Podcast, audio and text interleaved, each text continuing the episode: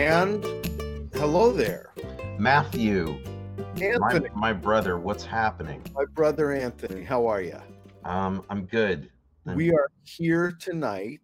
Welcome everybody who's watching.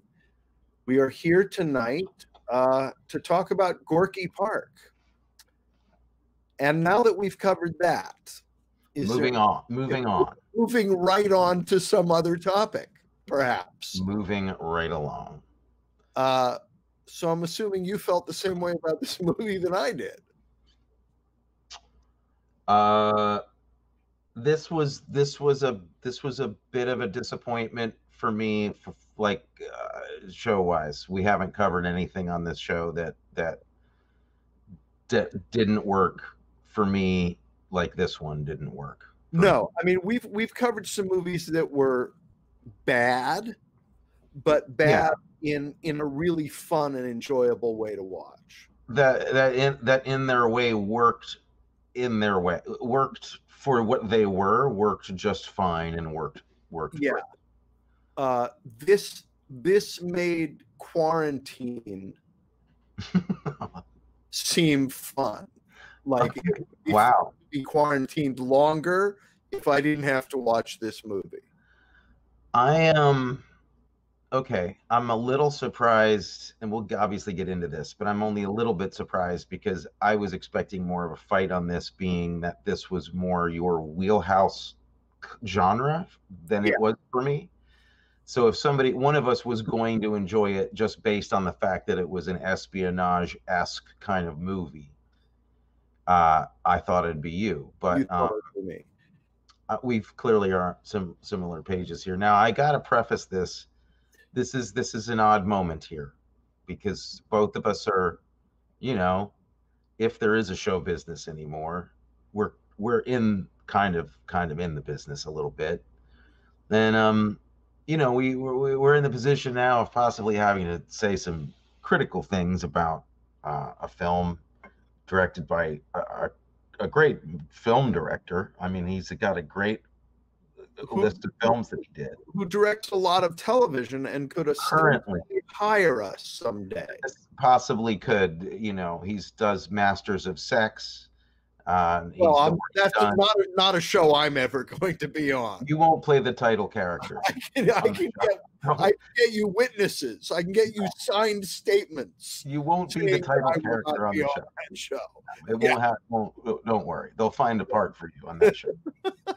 but they might not after. I could we- be a crash test dummy on Masters of But Sex. let's, you know, I mean, like all all kidding aside, uh, here we are, and I I find this an interesting situation. Not that I really thought I was ever going to get hired by Michael Apted to be on anything. I never really anticipated that, and I don't know if I'll ever, if anyone's ever going to get hired to do anything ever again. So why not just say whatever the hell you think? Well, and also, Michael, if you're watching or you ever do watch, just respect us for telling the truth. We think you've done some great work. And, uh, you know, I certainly have things that I don't want people to see. Please. There's things that are currently you could see now that I would wish you had not. Yeah. I've Dude. done a lot of work I don't want people to I see. want it to be said, like, I, I've got some critical things to say about this movie, but Michael Apted is um, uh, the guy who, who directed Gorky Park, um, became famous for actually a documentary series that I think it just should be said is arguably one of the greatest documentaries ever ever made. And it and you know what that series is? Did you look No. that up? No. he did he did a, a series called 28 up um and i think it started with er, like earlier number sequence like 12 up 8 up Oh, right. Okay. Yes, I do know. but that. every seven years i think it was he went back to the same group of kids in the same class in like first grade and he would go to them every seven years and interview all these kids and watch them grow up in this documentary essentially that he he may still be shooting um anyway it's it's great and it's one of the best documentaries ever made and it's it, that's him um he made coal miner's daughter great movie i think um Uh, he made uh, Thunderheart, which is uh, I liked a lot. Um, he's made some good stuff. Uh, this is a different kind of movie. Yeah. Shall we uh, now? Uh, uh, uh, do we have a preview trailer? Something Oh to yes, yes, we do. We have a we have a preview for people to watch. This is Gorky Park, 1983's Gorky Park, directed by Michael Apted. And here's the trailer. In Russia, a land of mystery. In Moscow, a city of secrecy. There was one place of peace and safety. A place where an American has been murdered. A place called Gorky Park. Look, no face. Sliced right off. Bodies carved up in the middle of Moscow. Who knows where it could lead? The answers lie somewhere between what is said It is more than possible that KGB killed those three people. and what is done. I didn't kill him. It doesn't make any difference who pulled the trigger, but you're the one that's gonna pay for it. Between what is known I have established that you knew all three of them. What are we talking about? Dead bodies in Gorky Park. And what is hidden. Either you are with them, in which case it doesn't matter where I run. You'll be trapped here. They saw me last night. Between those who enforce the law I'm saving a life. Whose? Mine. and those who are above it. Corruption is part of us, the very heart of us. Between the lies that are told Irina, I love you. I've learned to trust nothing. and the truth that lies buried in Gorky Park. My friend is dead. Your friends are dead. Why delude yourself? Why? Now, from the spellbinding international bestseller comes an electrifying motion picture. We've been dealing the whole time. So now they'll deal with me. He doesn't know who to trust, Please, you don't want this case. where to turn, I have to have a witness. Someone must tell me. Or what might happen if he gets too close to the truth. You should be looked after. Certainly, you should be looked after. Orion Pictures presents William Hurt, Lee Marvin, Joanna Pacula, Brian Dennehy, Gorky Park.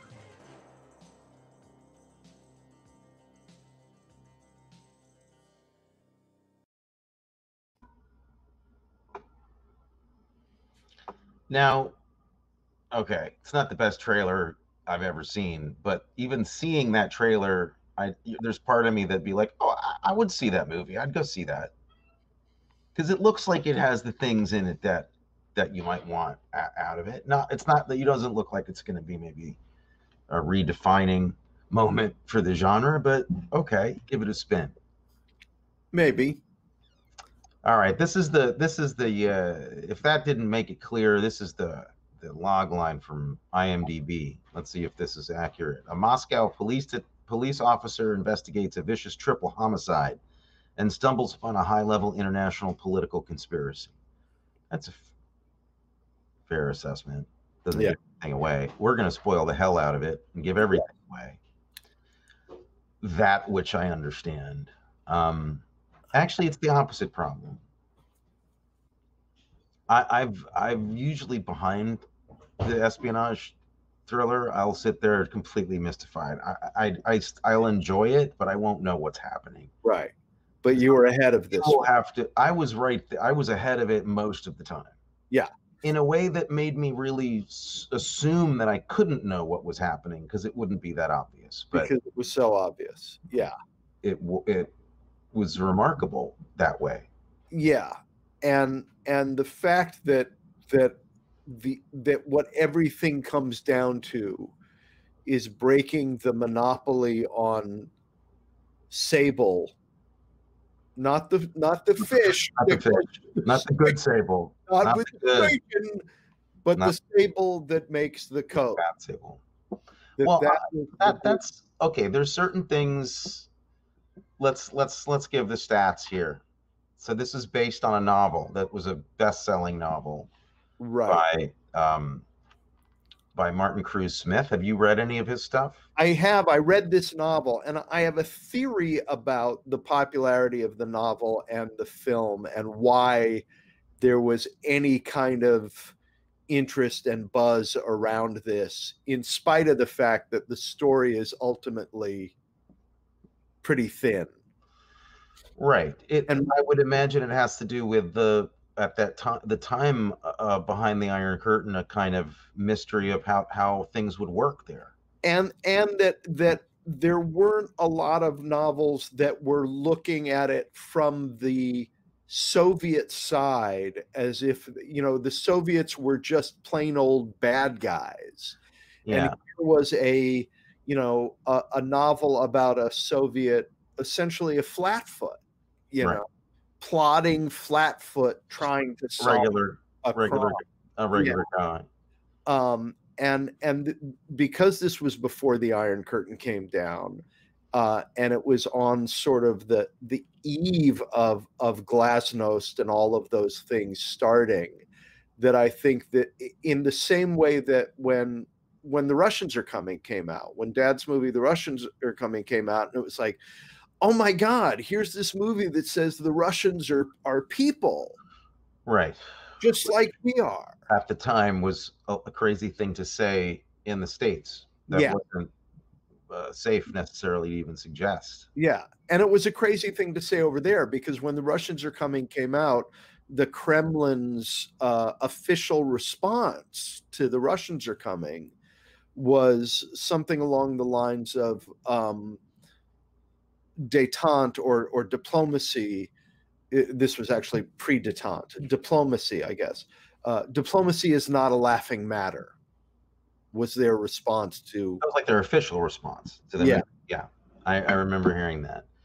Yeah, so it makes total sense that that this would be, you know, uh, uh, it would be like it would be like a a, a, pol- a, police a police procedural about maybe about uh, North Korea, right? Yeah, about a murder that took place in North Korea and how the cops would deal with that there. And right. that would be interesting to any audience right now. I think they'd be fascinated in the same way people were interested in then. It's still, and it is a great idea. And I'd still want to go see the movie that we're talking about. yeah. I'm still ready to buy a ticket for this movie. And I remember, I remember uh, being a kid, and and you know this was in came out in '83, so I was not a kid, but I was a junior, junior in in high school. You know, uh, I think maybe I was a sophomore, depending on when this came out. But um, I remember it feeling important and feeling like it was an expose and that we were going to get real, you know, something gritty and real and very different. And uh, and I remember as a young person thinking that that had happened because I didn't really understand it uh, when I was that young. and and uh, that, that was it's an interesting that's like that's a whole other discussion of how movies change over your Right. lifetime, you know, on different viewings. But we're not talking about that right now. Do we want to go into um do we want to go into do we want to start with the negative and move to the positive? I think we should start with the with the positive, like we usually do on the show, and work our way very quickly into the negative and Okay. stay there. I actually have a few positive things to say. I A do couple- too. A couple of images that I thought were interesting. Uh in the the very opening of the film tying into what we're talking about politically. Things may be changing politically and the world changing. The juxtaposition of the three happy young skaters and the old woman in the uh in the house where she's It plays controlling the, plays the records for everybody to skate to. right. Right. and the, this juxtaposition of these happy young people skating and this old woman who was clearly the, around for the battle of leningrad you know and the the memories and her her the way she represented old russia and these young folks represent hope and new russia i thought that was a very interesting juxtaposition um uh, another uh, a very nice uh, detail. The uh, KGB officer getting into uh, driving around in a car that had a traffic ticket on the uh, the windshield. I thought was an interesting detail because he obviously doesn't give a crap about a traffic ticket. I mean, a parking ticket, and just the fact of like I ignore parking tickets on my windshield. Um, uh, and later, I guess we'll wrap up with our best shot, best line, all of that stuff. I want to get to that later. I want to have something Okay. to say at the end. Okay. Uh yeah, okay. I, I, okay, well, I don't have anything much to say other than little things that I liked here and there. Okay. Uh, let me no no I, that's actually not that's not really true. Paul Sylbert is the star of this movie, and Ralph Bode, who shot the movie, so it's the production designer and and the DP, to me, are are what this movie's all about. Um, Maple Dragon. Oh, Peter says Dennis Potter to certain Brits was what Mamet or Sorkin is to Yanks. Yeah, not not as yeah. We're we're gonna definitely get into Dennis Potter. Um, Dennis Potter is a great. He's a, a great writer ordinarily. I don't know what happened here. Um, Dennis Potter is responsible for the the Singing Detective, and I think also for Pennies from Heaven. Um, Singing Detective is some of the best TV I think ever made. Great writer, and he, it was a coup to get him to do the this screenplay. Um, but something really weird happened, and and I think you know when I'm saying the DP and the and the production designer are the stars, I really mean it. I think this movie, the strength of it is the atmosphere Uh huh. And the the even though the locations they they didn't shoot this in Russia, it really feels like they did. It it, it has the quality of something authentic, and particularly because they don't show you the Kremlin and they don't show you. It would be like a real New York movie doesn't show you the Empire State Building. Right. You never see what is it, St. Basil's, the that church with the. I don't know what you're doing there with your hand, but that's not legal on YouTube. the, the church. Stop now while you're ahead. The church with all the the the round uh, it- spire. That's not St. Petersburg's. Uh, uh, I think that's St. Basil's. St. Basil's. Okay, So not big on geography and I could be architecture, history, and English and Russian, or any of that. But um, you know what I mean. It was banal, and it was authentically banal. Like you, it had this, it had this real feeling, like like you were in this kind of gray city, and it didn't look particularly interesting. And I feel like that's what it would be like to kind of be there yeah. and live there. Mm-hmm. I thought the apartments all felt real. That was all that was all interesting. You really felt like you were looking behind the Iron Curtain. I thought as far as the cars, the clothes, the the way the way the buildings look, the the the design of the the art direction in general. Yeah. And I thought the shooting was really great. Simple for the most part, but it, it, it really kind of evoked some really good spy movies from the past and was appropriately kind of cold and bleak and not romanticized and all that I thought was fantastic. So it looks like a movie that you're going to be really into. And then people start talking, man. Catch me the grub worms. I'm sorry. Well, that's goes to best lines, but we can repeat that again and again as far as I'm concerned because it is the best line of 1983. Um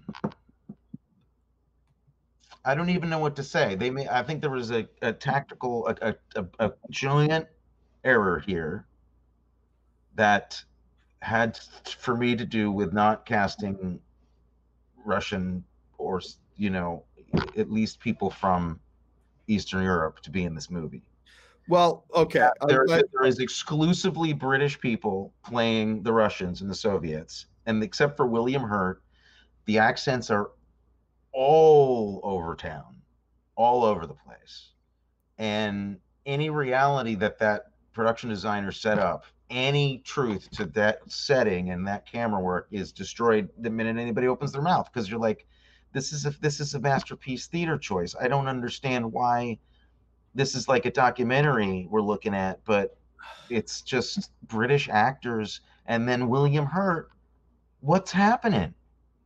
Why are You is he talking? You didn't like you didn't like his his English accent? but it's not an English accent. It's it's a strange hybrid. isn't Yeah. it? It, well, it's it's like this sort of standard, you know, Okay. Bullshit. Continental continental accent Yeah, with a bit of a Slavic, maybe, you know, just a dash of something yeah. Transylvanian. I don't know. It was yeah, just a I felt bad for him. I felt bad that he that I mean because he he's an actor I really like, and I honestly think another thing I love about this movie, and I'll be behind this. I think if if he had been allowed to speak probably the way that he wanted to, like either accent or not, like Russian accent or just just do the part, like don't worry about the accent, he would have been amazing. But I wish um, they'd all just been talking like freaking human beings. It was so stylized. yeah and and the the the language in it is is utterly melodramatic and and utterly Grubworms. so it's strange i mean you've got you got william hurt who looks more nervous than he was in his first movie which i just learned was altered states Right. In which he was fantastic. fantastic in it and seems much more like a mature actor than he is in this movie he seems like he's nervous in this one and i think the accent must have thrown him because he's not comfortable The only way I could figure the accent and everybody having a British accent was to make make it okay, if you're speaking in a British accent, you're speaking Russian. And if you're Lee Marvin, you're speaking English. Well, it reminded me of another connection that we have to this movie. Um, uh, Joanna Pacula. We have no I have no connection to this movie of any kind. Ever. Joanna Pacula, you do have a I connection. know, I know, I hate it, but We uh, we both met her because she worked with Dad on a movie called Escape from Sobibor, yes. which was a really interesting uh, TV movie that they did about a, a, a real story about a mass escape from a concentration camp. Right. Which was only about three years after this. Yep, eighty-seven. Yeah. Yeah. So um Yeah. Joanna Pacula was in that movie and we got to meet her on that. So wait, where were we going with this? Why why do we Trying desperately to find something. Oh that you do have a connection to the movie. Yeah. Um I And uh, we other the other connection is we were both in Europe a couple of times. We went to Europe a couple of times. I, I mean we're actually we were actually like in, in East Berlin. I mean uh, We've been in snow. We've we've both been in snow. we've been very cold at Yeah. different times. You know, we weren't warmly enough. and we've both done bad English accents. So okay, the other thing that's great about this movie, okay, I think is is the idea of of a police procedural. There, great idea. It's not the movie's fault though, because that's the book. Right. But what I thought was really promising was actually the uh, the uh, the bodies. The the bodies in the snow were really really disturbing uh, and really well done. Yeah. That was 83. We're talking about, you know, Silence of the Lambs was 91. We're way, way away from that level of forensic kind of like detail. right. And 83, that was pretty shocking and pretty well well done. The scenes in the morgue, whoever did the the makeup effects and the body effects in this was was on top of it. They were really good. Um, and that's where it ends because the procedural part just goes away and it becomes kind of like a TV show for a lot of it. Yeah. Um, And then Joanna Pacula, although I, I enjoyed her work in it, we're going back to the accent, she's the only one with any kind of real accent. And that's just her act. exactly. That's just her. That's how she talks. Yeah. But that's what I'm saying. Is like all this these fundamental moves that they started out with, like how the people would talk, or Yeah. maybe casting British people in the first place. I just feel like they really, you know, like you know Ian Bannen, who I love and is a wonderful actor. Um, Ian Bannen, who we know from I have it written down. I even wrote some notes down here. Uh, Braveheart, Hope and Glory, Flight of the Phoenix, the original one with Jimmy Stewart. Yeah. you know, Ian Bannen is great. He's a very Scottish gentleman, and they cast him for his face, which I think they looked thought looked like Brezhnev or something. Like they were trying to make some connection, but he's there, there was no Russian quality. I mean, Hurt, I felt did a great job with the physicality of this part. Yes. That's what I was saying was that the there was something really extreme about it. I mean, he had eyeliner on. It was it kind of worked though. He was exhausted. I loved how pale he was and his hair was he just embodied this in a great way. And then he had to talk and he had to say some things in this movie that well, he Oh, didn't had to- he had to say some things. I love you, Irina. He had to say for no apparent reason. that was the mo that was the most uh unmotivated love story I've I've seen in quite a while. Yeah. Um, another line that made me want to shoot somebody was, "Which is the brandy? Which is the creme de menthe?" like that had some deep meaning. You know, I'm saying this to you about the drink, but the subtext is I'm saying it to you about what's Yeah. going on. Yeah. And it's like, okay, but even you, the writer, didn't know what you meant by that line. You just thought it would be deep and go somewhere.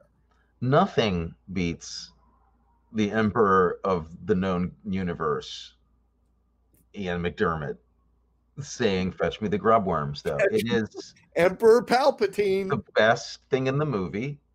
Can we hear it a couple more times? Please, I was going to rip it, but then I realized, you know, you probably had done it. I ripped it.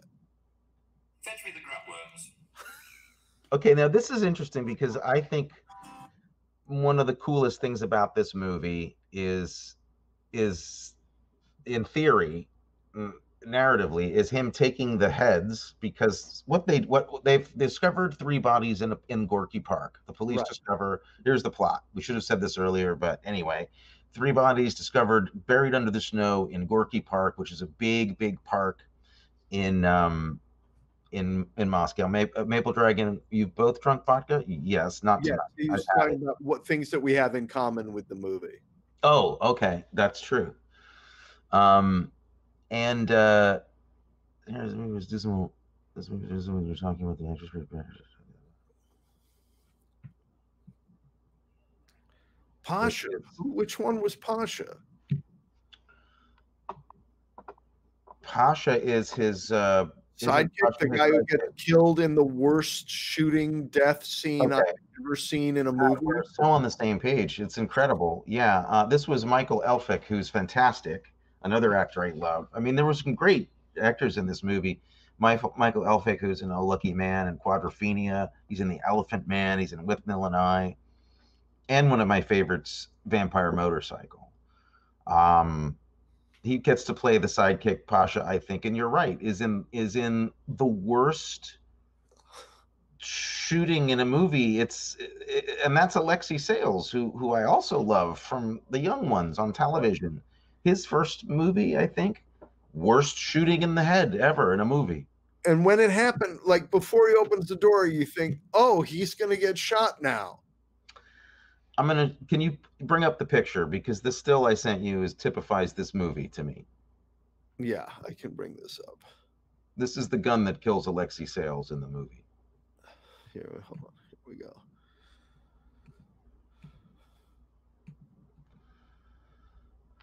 i just want to note how it's bent it's completely bent at an angle and I'm like, how does that? How you, that's not going to work. Um, that's this movie.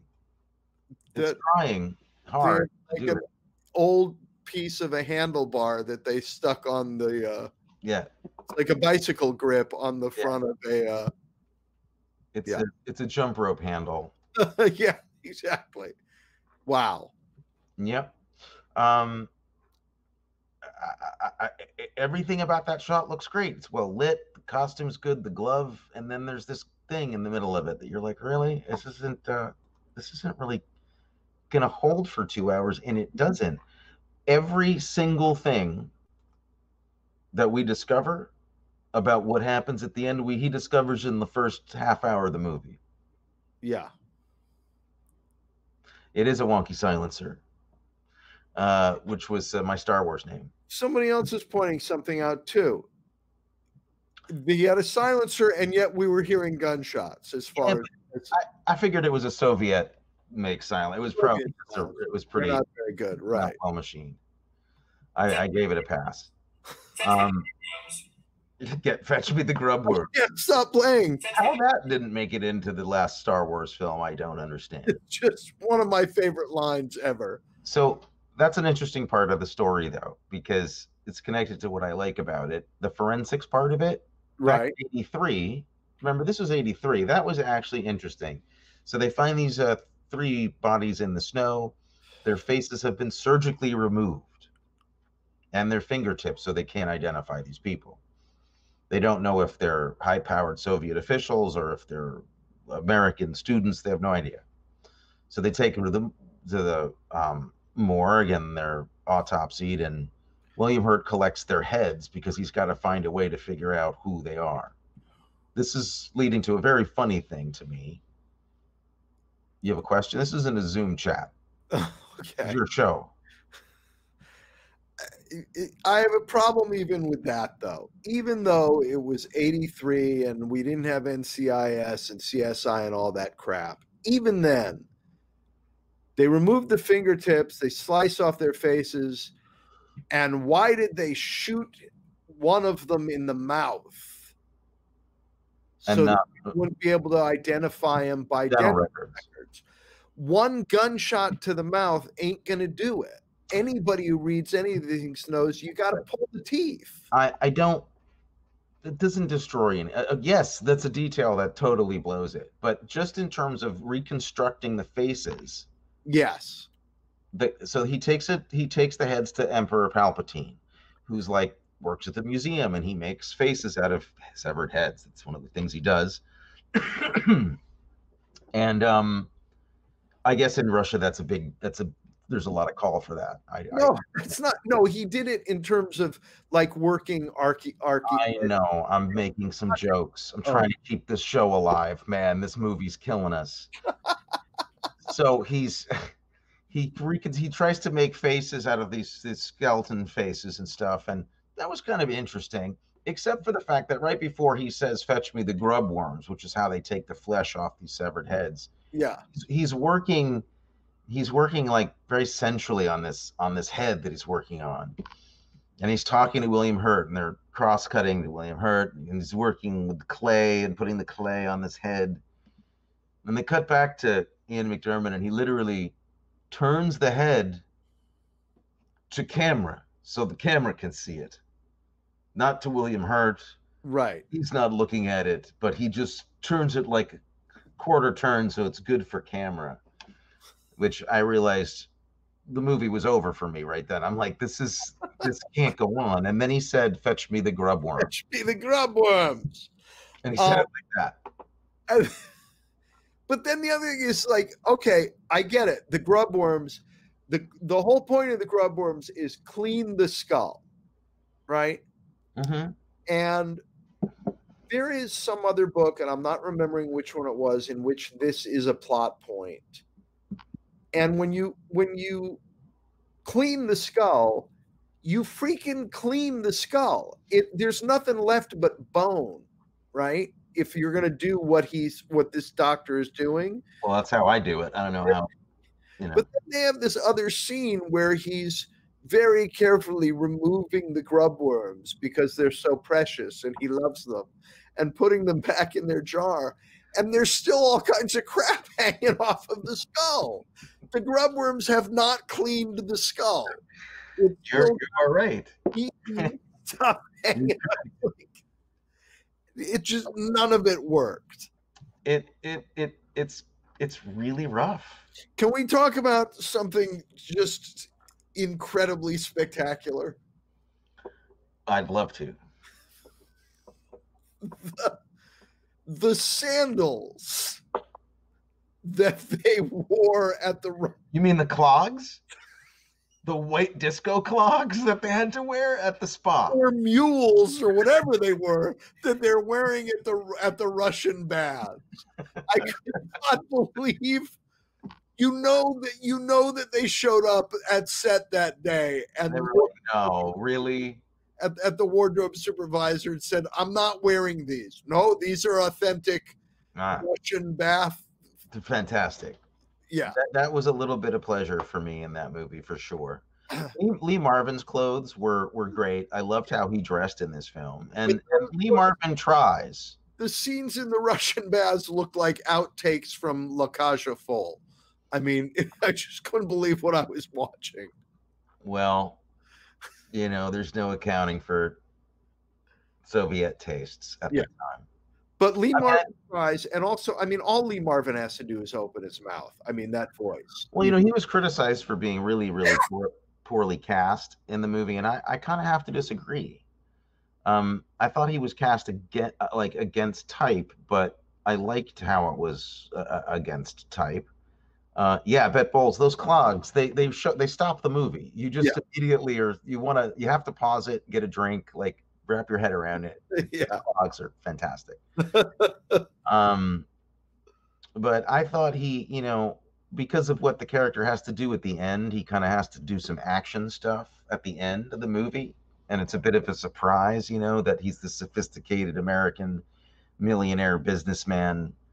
Um, and they cast Lee Marvin, much more of like a James Mason part. Yeah, and we also have to believe by the end of the movie that he's the guy who that he knows how to slaughter sables and make a coat. That he worked his way up through that and was capable of slicing their faces off. Yeah, but, but James Mason could clearly slice a face. Come on, you haven't you seen any of his work? Um, okay, while you're bringing up little little things like oh you know forensic details that if you read these books you'd know were true or not. Let's talk about something else matthew. Let's talk about the giant gaping train-sized hole that is in the middle of this film. The murders took place in in the daytime. In broad, day- yes, broad daytime daylight daytime at a park where people at a park. running around. There's a ferris wheel that goes high up. They could have seen everything whatever right. okay so the murder takes place like off the beaten path like over a little hill in a little wooded area Yeah, but still in Yeah. broad daylight slice their faces off. three faces fingertips buried in snow how did how how did whether or not he had the ability to disable a sable thank you that that just happened Wow. Did that just happen? yeah uh whether or not he had that ability he couldn't have done any of that that fast fetch me the grub worms is the new bigger boat for a situation that's untenable yes Yes. peter that is true Be the grub worms. Fetch me the grub worms. uh, so the the whole, you know, uh, that's basically, and I didn't even realize how dumb that was until about halfway through the movie. I just kind of accepted it because I it was it was so matter of fact that you think you must be missing something. Well, they do a little. They do a little look over here with it because what they what they they snow you with. Get it? Snow oh, you body That's good. That's good too. but they snowed you with the idea of that how did he get away with it in broad day how did he shoot three people the noise what Yeah, noise? the 1912 overture i mean forget a silencer or it, 1812, it couldn't, it couldn't be that he used a silencer because we all know soviet silencers Are- you're like bullhorns They're loudinators. Actually. Sorry. Um, it's true so it was because of the 1812 overture when when the Yeah. cannons start firing that's when he shot them well, that takes care of the gunshots. Yeah that that takes care of the gunshots and that solves the problem so so that sort of is sort of a look over here for for the audience so that we don't think about the fact that he then has to slice the faces and fingertips off And broad- what's and what I think you I think you're led to believe starts kind of like it as an act of crazy passion on his part, right? It's Uh, is it does he know he's going to do it in the oh park? yeah, no, he plans it because he brings the gun and everything. He has to get rid of them. Well, it makes no sense that he do it, that he wouldn't send a henchman to do it, that there isn't a real henchman in this movie is insane. That we're left with Ian Bannen, who's about 90 when they shot this, and and an 87 year old Lee Marvin. Uh, should we ha- have brought Grey Goose, not Smirnoff Silence, or Silly Assassin Man? Yeah. Although Smirnoff apparently is the preferred uh, vodka um, in Moscow. From Oh. My friend Jack uh, has told me that he's he, he says he it's Smirnoff. A couple of other things though that were kind of ni- a nice touch when you're talking about mood in this film was none of them pay off, but there's lots of shots of people watching other people. Like in the in the grubworm lab, there's all those shots of the that woman looking suspiciously at the, Yeah, but frankly, you know what? I thought that was overblown. I thought that was like that to me it was art it was melodramatic. I'm trying to find something nice to say. Stop being a good person. It doesn't look good on you at all. Okay, what Um, it does no. what about um this the only scene that I thought approached being emotionally effective for me was the scene where Dennehy has to watch that guy destroy the the head mo- the model head of his brother. Okay. Uh, yeah. like I, I got what they were going for and i thought okay that's a tough that would be a tough thing to watch I, I I I agree. However, they made too much of it because William Hurt going, "Don't look at this," was a little too much. okay i have a question for you the What end, does the Soviet cop care if this dude sees that? Like he doesn't care. end of the movie that happens right? Um they kill the guy who crushes the head of the right they, they see the the the betraying cop guy hand the money off and they realize he's in on it. They go and they kill the, they shoot the guy without a silencer. The other people don't hear that. They were just there. They walked 40 yards away. Matthew, at the end of the movie, he- William Hurt leaves leaves Dennehy's precious police badge in a jar in a bowl of peanuts at the bar, in, in hopes that he'll eat peanuts that night. well he says to him eat my peanuts he tells him to eat his peanuts That's stupid. Th- That is ridiculous. Because then, if anybody did that to me, I'd be like, "No, I don't eat grubby bar peanuts. That's disgusting. I don't, I'm not that hungry. Thank you. I'm allergic to peanuts. If he was allergic to peanuts, he'd never have gotten that badge. Okay, I'm going to reach for something else then that you can.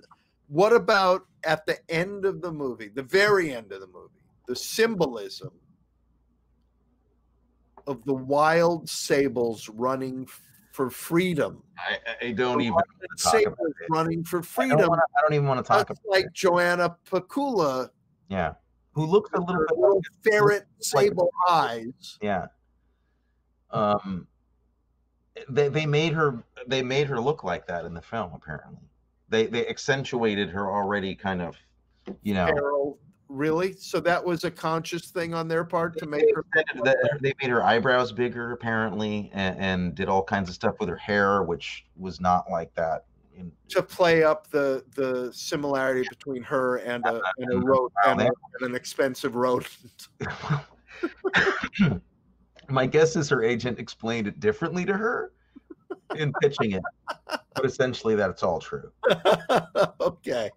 Um, I, you know, there's there's there's a there's you know uh, there's things in it that are, make no sense. Like there's when William Hurt's trying to piece the case together, he keeps on having not flashbacks because he wasn't there, but visions uh, of the case of the event in his mind more fleshed out a little bit every time he sees it fleshed out which is actually an interesting correlation between fleshing the heads out and figuring out who these people are by building their you know their features with clay over the skeleton so i get that analogy but and i'm reaching no, I mean seriously, there there was all this because uh, it, they're literally imitating the conversation with all these shots. It's right. like it's like the repeated scenes from the conversation of Gene Hackman, like listening to those tapes they made in the.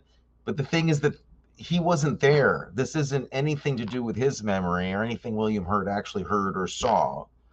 He's just imagining now uh, the back of Lee Marvin's head when he hadn't been before Right. And I found that just uh, that, again, like, who was that? That was probably Dennis Potter. I can't blame Michael Apted on that. That's a script problem. Yeah, no, there's a, a lot of this was script problems, which I hate to say because Dennis Potter is amazing. Uh, uh, uh I'm I really I was really surprised. um, uh, that uh, you know, the score I was it James um who did the score? James Horner.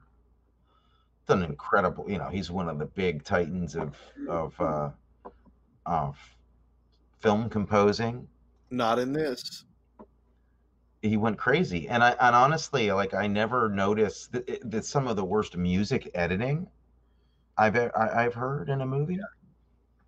It sounded like they were putting songs with the wrong time with different time signatures over them over each other to, to like enhance excitement yeah and it just it didn't work. They tried to drive that score so hard and there was nothing happening. There'd be people walking down a street for 10 minutes. A russian a russian car going 17 miles an hour mm-hmm. with with car chase music going on.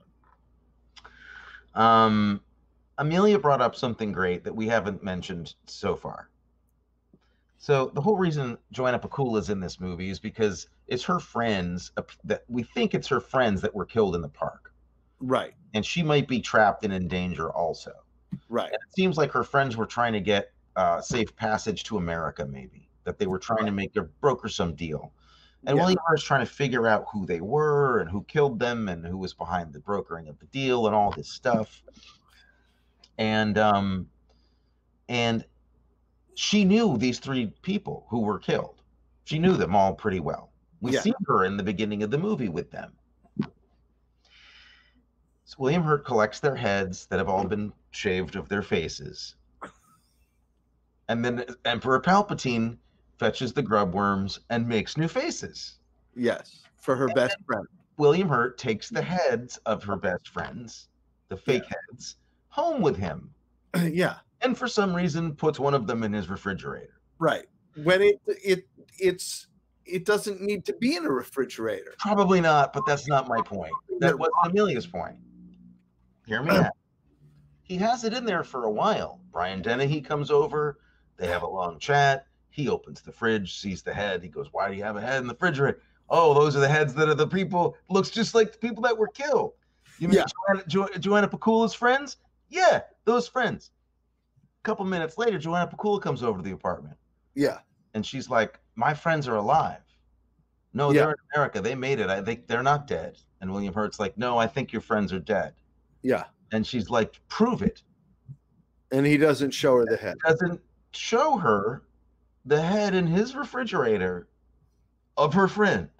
Yeah. For 40 minutes. He doesn't show it until days go by.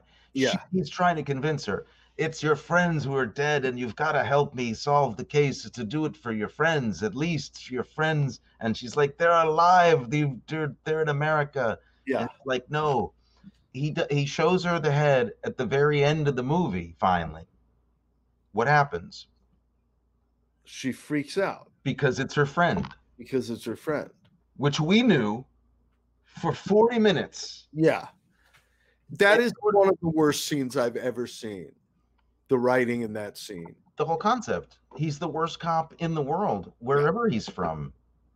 He's gone days. Yeah. This head in the in the does he not show it to her because he doesn't want to hurt her feelings? I'm not I'm confused. People upset her. But he's from Moscow. But he's falling in love with her. That's true. Yeah. That's How about how about this bit of dialogue? Hmm. KGB have better cars, you know. Oh, but they don't always take you where you want to go, do they? Mm.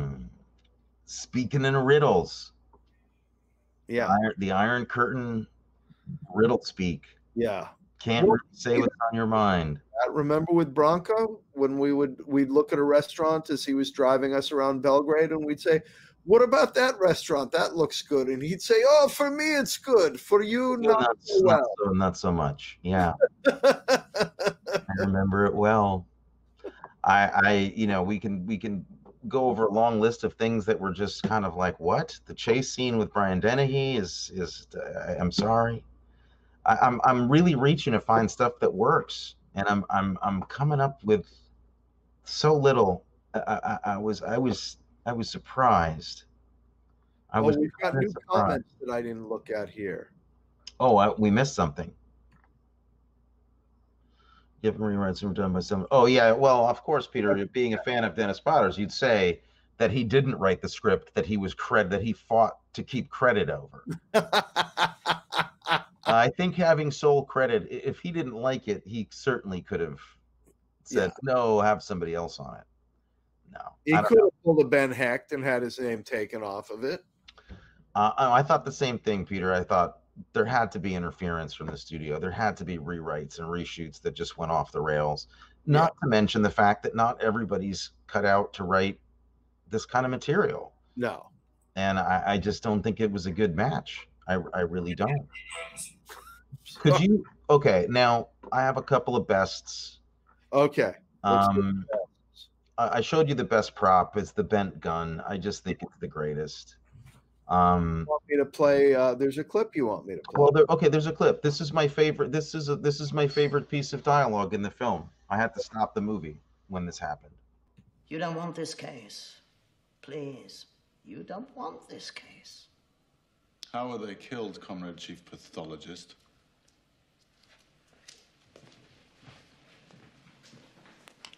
The two men were shot in the head at contact range. All three were shot in the chest. They were all in their 20s. Go on. Arkady, whoever cut off their faces knew what he was doing. He was an expert. Whoever cut off their faces knew what he was doing. He was an expert at cutting off faces, Matthew. An expert. There is no expert at that. That's not something that anybody is an expert at. A freaking plastic surgeon's not even really an expert at removing faces. I'm an expert face cutter. And this doctor is looking seriously at another man, saying that he, this man, is an expert Expert. at removing faces. Removing- I had to stop the film and go go take a walk around the block at that point. Um, Favorite shot? you know, I get, I, I, I, I, I do like the way it's shot. There, there, there wasn't really a lot of, you know, I didn't. I, there were some things I didn't like the way that they were shot. I, more than I can say I had favorite shots. I mean, I, I really liked the the long lenses on the like the I one of the one of the scenes I did remember was the first meeting with uh, Joanna Pacula and William Hurt at, after he meets her at the movie studio to question her about the ice skates Right. and um one i mean i i came out of that being bothered because once again they, there's a scene in a movie about shooting a movie which is like no movie that ever got shot Yeah. they always have a like a scene where they're shooting a movie and the director's there and the director's Yeah. You mean the camera move on that shot of the, the camera move on that on that shot didn't isn't possible No. And the director character who's back there like mouthing off and telling people like there's no directors talk like that like none none of that was legitimately like a movie Right. And as it, and as if the Soviets knew nothing about making movies. Like they didn't have Sergei Eisenstein, you know, all the, you know. yeah Yeah. The cool i nothing. did like though the the the way that the way that that was shot you know i love the more than any one particular shot, I loved how they evoked the cold.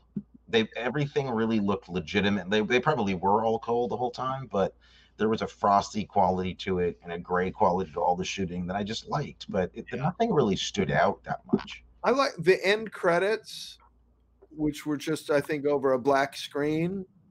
I liked that shot. You like that? I was very happy then. Um, it's funny that DP Ralph Bode went on to shoot. I think he'd already shot Saturday Night Fever. Went on to shoot Dressed to Kill for uh, Brian De Palma, which is gorgeous. I mean, absolutely stunning, really stylized, and so he could do a lot of different kinds of styles. But I don't know. Did you have a favorite shot? Like I, the end credits when the Oh, movie. okay. I I just I really struggled through this movie. I it, it was it was hard. It made me want to quit doing the show. I'm gonna be totally honest. No, that's not. um, this hurts. This was this was you know we crossed a thresh we crossed a threshold here. Uh, I have no I have no I take no pleasure in in not liking a movie. I I really do try to find things to like about stuff.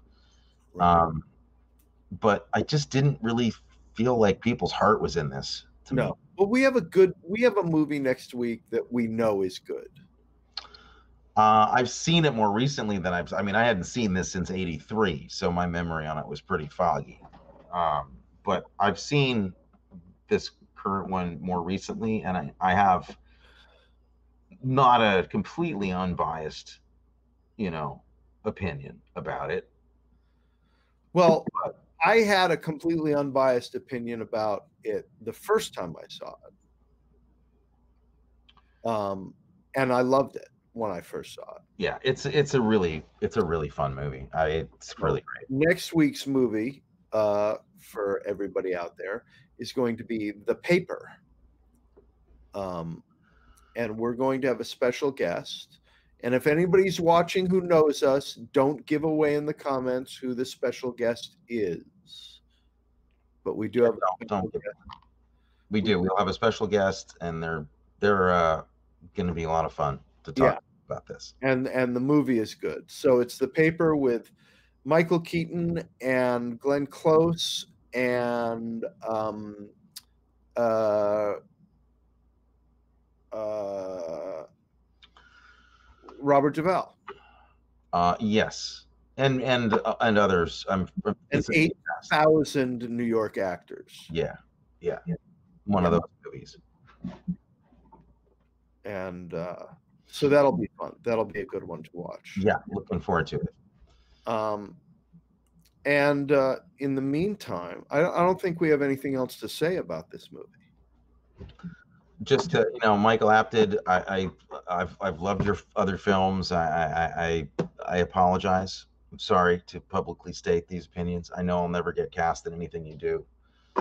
I I wasn't anyway, though. Let's face it. Yeah. No, we're, you at- we're at a crossroads here. I'm not. You know, it's not. I, I what do I have to gain by keeping my mouth shut? I have heard that Michael Apted is not a guy who holds a grudge. Well, That's that's not true. I haven't heard that. You've heard nothing about him. You don't know anything about him. You didn't even know that he made Continental Divide, did you? No, I didn't. I didn't know that. Yeah, he did. Yeah, there. Okay. All right. Um, so uh, we apologize. We will try to do better in the future. Please like our show anyway. Please subscribe. And when you do, make sure that you click the bell icon so that you get notifications of our upcoming live streams. And uh, next Monday on Tips and Techniques for Actors, Authors, and Storytellers, I am going to be interviewing Scott Williams, who is a writer on NCIS, NCIS, and uh, we'll have lots of uh, interesting information and uh, good stories to tell and tips for all you writers out there. Do you have a signature sign off, Tony? No. I do. Um, I have a signature sign off. Do you? I do. Um, I have to work on that. I, I haven't got anything clever yeah. at all. My signature sign off is Fetch me the grub worms.